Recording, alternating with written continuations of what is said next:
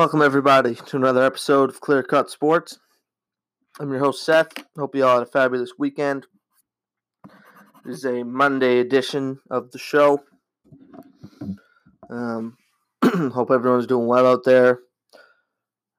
Let's get right into it. Roger Goodell came out with a statement on behalf of the NFL and he said a lot of a lot of things, and a lot of people took it different ways. Personally, I thought he did a tremendous job. I loved it. I love I, couple of key things I did like about it. I like how we he admitted the NFL was wrong in the past. you know, by not listening, um, not listening to its players, and um, by um, not recognizing, you know, the racism and discrimination, system, uh, systemic racism in the NFL. I think that's a massive leap forward for um, trying to get through these tough times. I think you did a great job. Uh, I I personally like how he encouraged peaceful protest, emphasis on peaceful. Because if he had just said, you know, I encourage everyone to protest, well, a lot of people could take that the wrong way um, by um, inciting that he meant, you know, you know, uh, looting and rioting and, and things of the nature. But he said peacefully protest, and why wouldn't they? I think that's great that he said peacefully. Um, he's admitting it himself. Now he's calling on the players um, to kind of make make the next. I don't want to say make the next move because that's not. They shouldn't have to do that, but saying it's okay, we're with you. Um, we're backing you in these tough times, and that change is definitely uh, required going forward. So I think that was another great point. And one of his last things he said was something along the lines of the NFL wouldn't be where it is without the black uh, black players, and that kind of drove it home. Really, I think that was a great ending to the speech. He's absolutely positively correct. Um, the NFL is majority black players, and they, you know, they run the league essentially. Well, they don't run the league um, from a from an executive standpoint, but Without them, Roger Goodell is absolutely correct. The NFL would not be where it's at today. So uh, throughout the speech, I loved what he said. for the most, no, not for the most part, for all of it. Now, there's one thing I will say.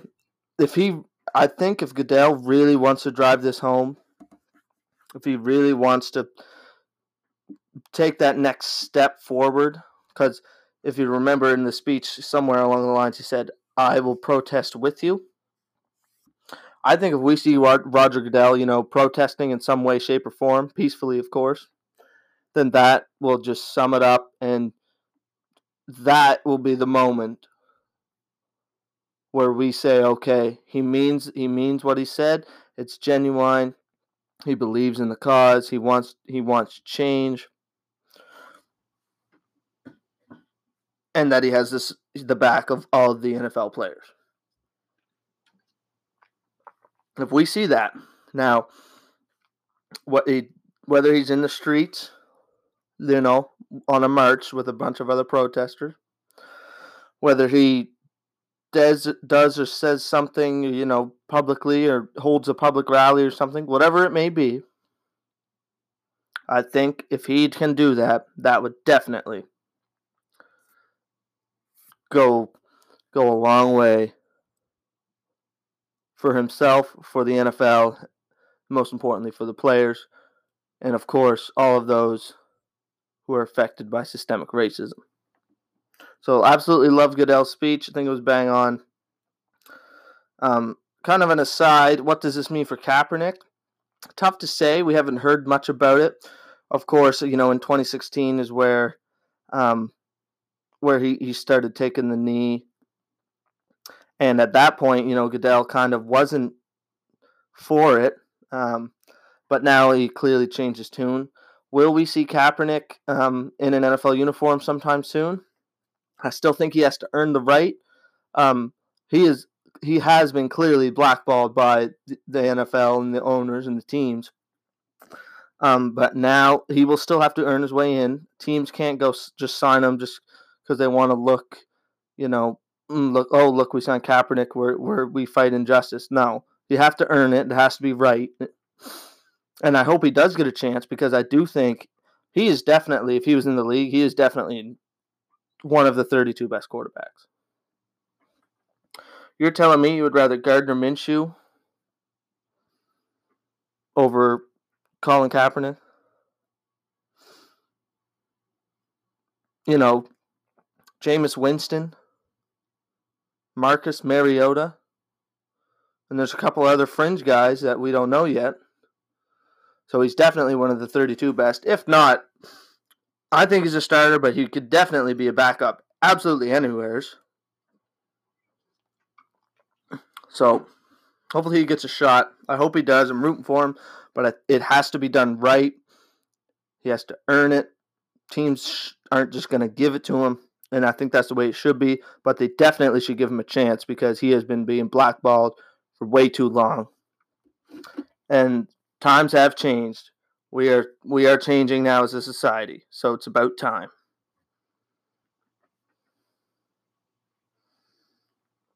Moving on here.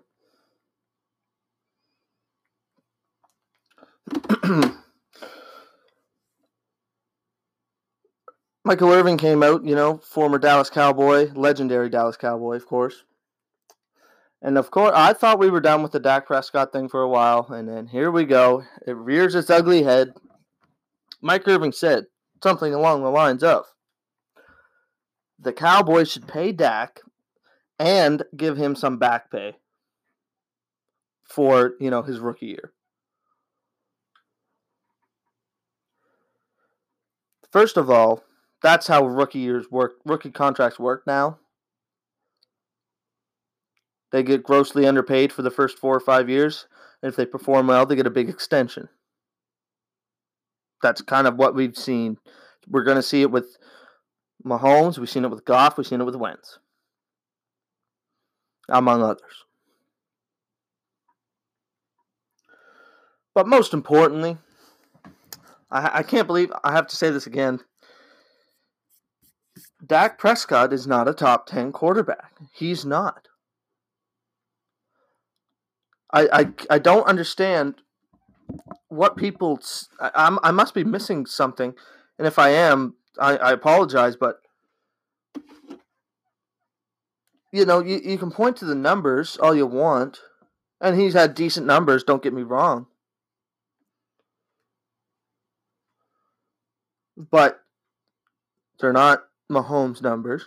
They're not Rodgers numbers, Wilson numbers, Brees numbers. You know, like I think I think anyone would be a fool to put him in the top, you know, four or five. And then there's a lot of argument about about the about the you know six through ten ish for top. Just for sake of argument, we're talking top ten here. So it, it just I, I I I don't understand where the viewpoint is of how, why Dax should get a massive contract extension. Now I will say it's kind of a it's kind of how the, the times are now. you know, if you, your quarterback, it kind of sets the market. You know, Kirk Cousins got a massive deal. Is he worth that? Probably not. But the market dictated that he get this amount. Quarterbacks notoriously over the past couple of years have gotten probably a lot more than they should have, but teams need a quarterback at such a vital position, they're willing to overpay. I understand that completely. I get it 100%. But if you're telling me And by the way, don't forget that the Cowboys just signed Andy Dalton. So you're saying that Dak Prescott should take up about 15% of your salary. And that is your best way, that is your best choice of action for winning. and according to Michael Irvin, with some back pay. So you know whatever that would be, which isn't isn't going to happen.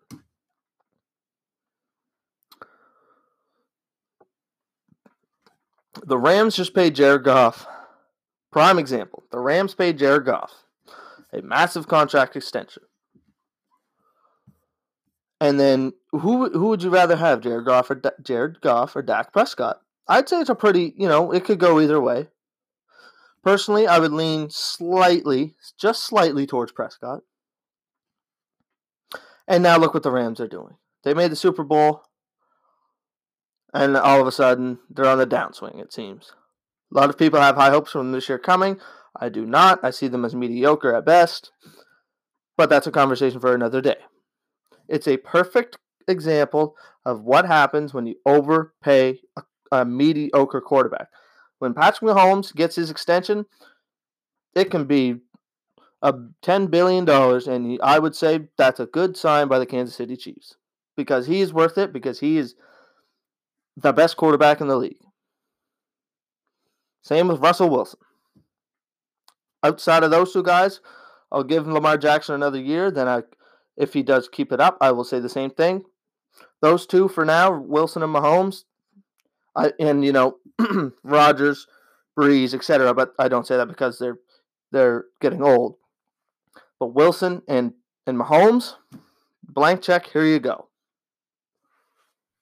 Thanks for doing business.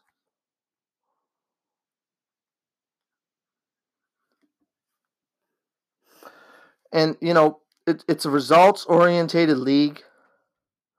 You can say what you want about Dak Prescott, but hear me out with this. Dak Prescott comes into the league. You know, his first kind of starting year. Absolutely excellent offensive line. Good weapons.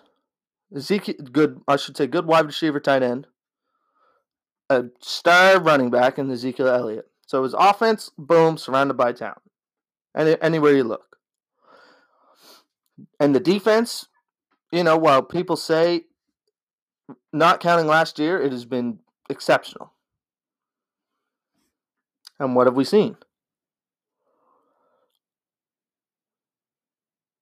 You know, nothing, no, no NFC championship games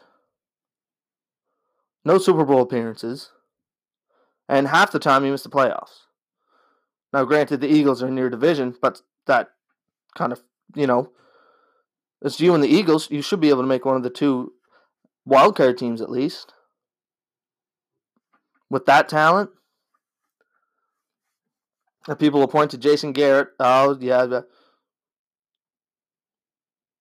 Well, the coach can't get all of the blame, can he? So Dak Prescott has been surrounded by talent.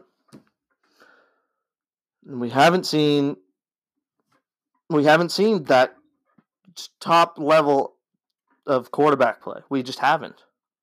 So I'm sticking to my guns with this one. No, he should not set the market. He might, he probably will.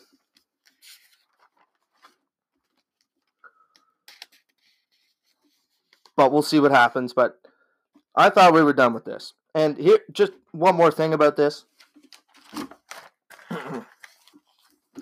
Top 10 NFL quarterbacks. Now, right now, we'll take the current situation. Dak Prescott with Ezekiel Elliott, Amari Cooper, Michael Gallup, CeeDee Lamb. So you get an excellent running back, of course, a great number one receiver, and a good supporting cast for your second and third receivers. And your offensive line is still very good. You lost your center, but your guards and tackles are still very good. Here's my list of top 10 quarterbacks I did a while ago. And you tell me whether you think the if these guys were in place of Dak Prescott, how they would do. Are you ready? Here we go. First couple are going to be obvious. Patrick Mahomes, it doesn't matter who he what he's with, he's going to be excellent, and the team's going to be excellent. Same thing with Russell, Russell Wilson. Aaron Rodgers, I would say the same thing. So those are the top three. Drew Brees, I would say he does excellent. Lamar Jackson,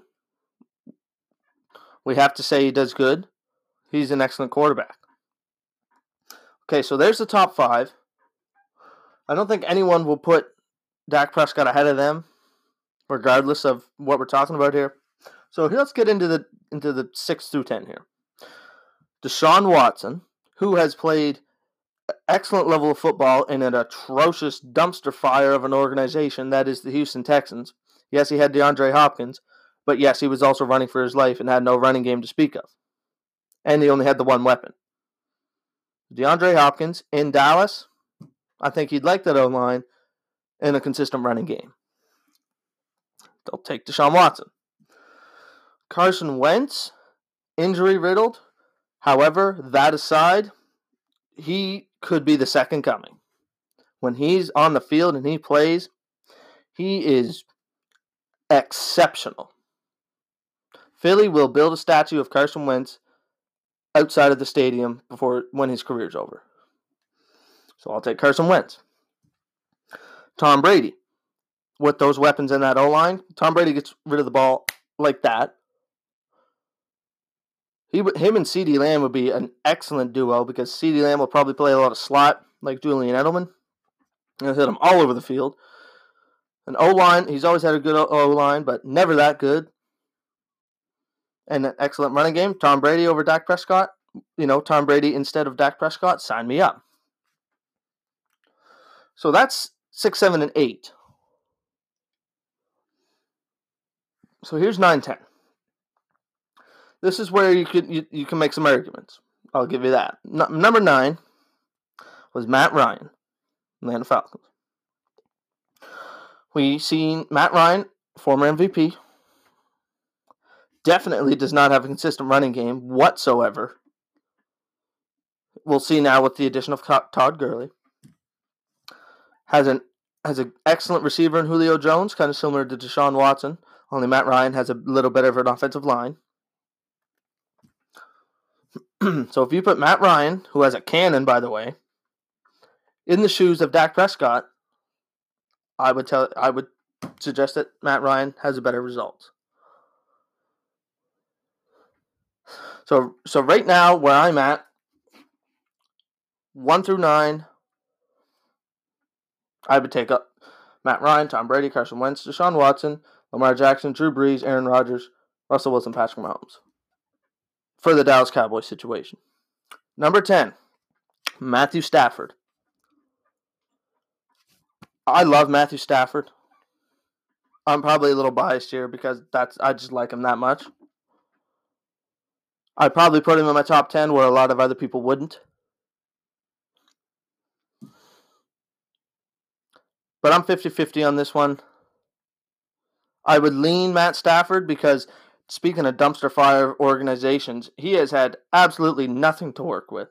No weapons, no running game, subpar offensive line at best. The Detroit Lions is an abomination. So we don't know what he would do with some weapons in an offensive line in a running game. I would tend to think he does a lot better. And last year, before he got hurt, he was already putting up MVP numbers. So I would take Matt Stafford over Dak Prescott for that Dallas Cowboys situation. So boom, there's my top ten, all better than Dak Prescott in the, in the Dallas Cowboys situation. And then a couple of other guys, you know, 11 through 15 or whatever.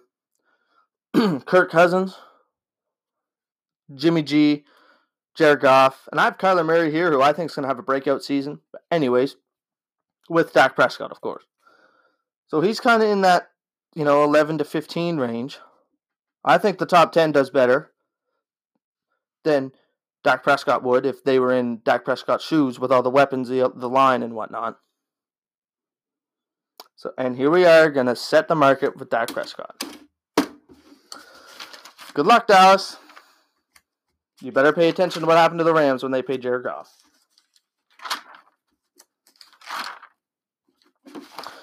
Last topic for today. On Friday, um, I said that it'd be interesting if Kevin Durant and Kyrie Irving played for the Nets in the you know the shortened season. Kevin Durant has since then came out and said he's not playing. He's done for the year.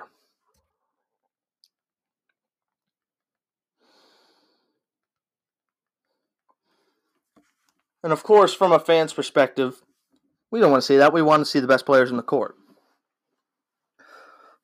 but you have to take it from KD's perspective. You can't blame him for not wanting to play.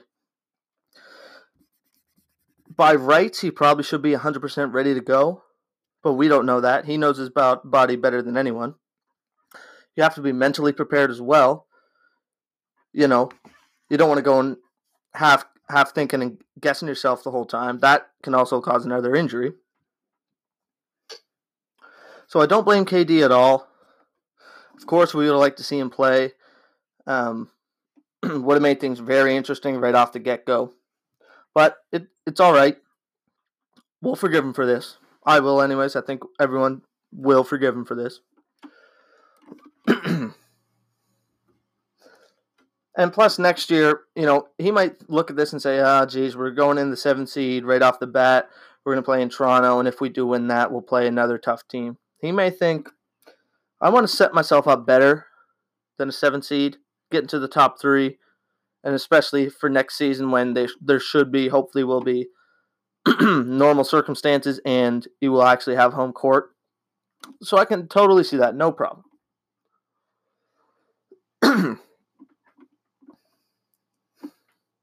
but if he is 100% mentally and physically, if he's been cleared by doctors, what do you have to lose this season? And I'm not trying to pressure him into playing, but what do you have to lose this season?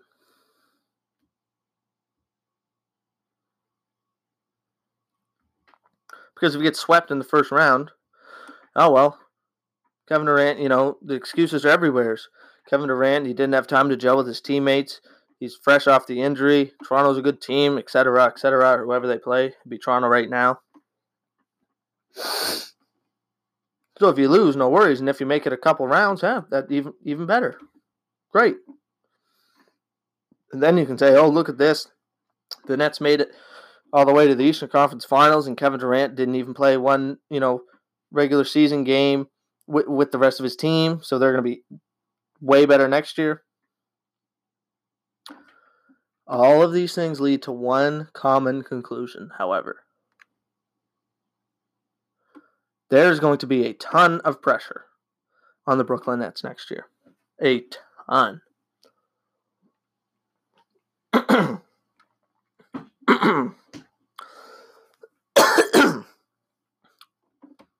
because Kevin Durant will be fresh, 100% fresh.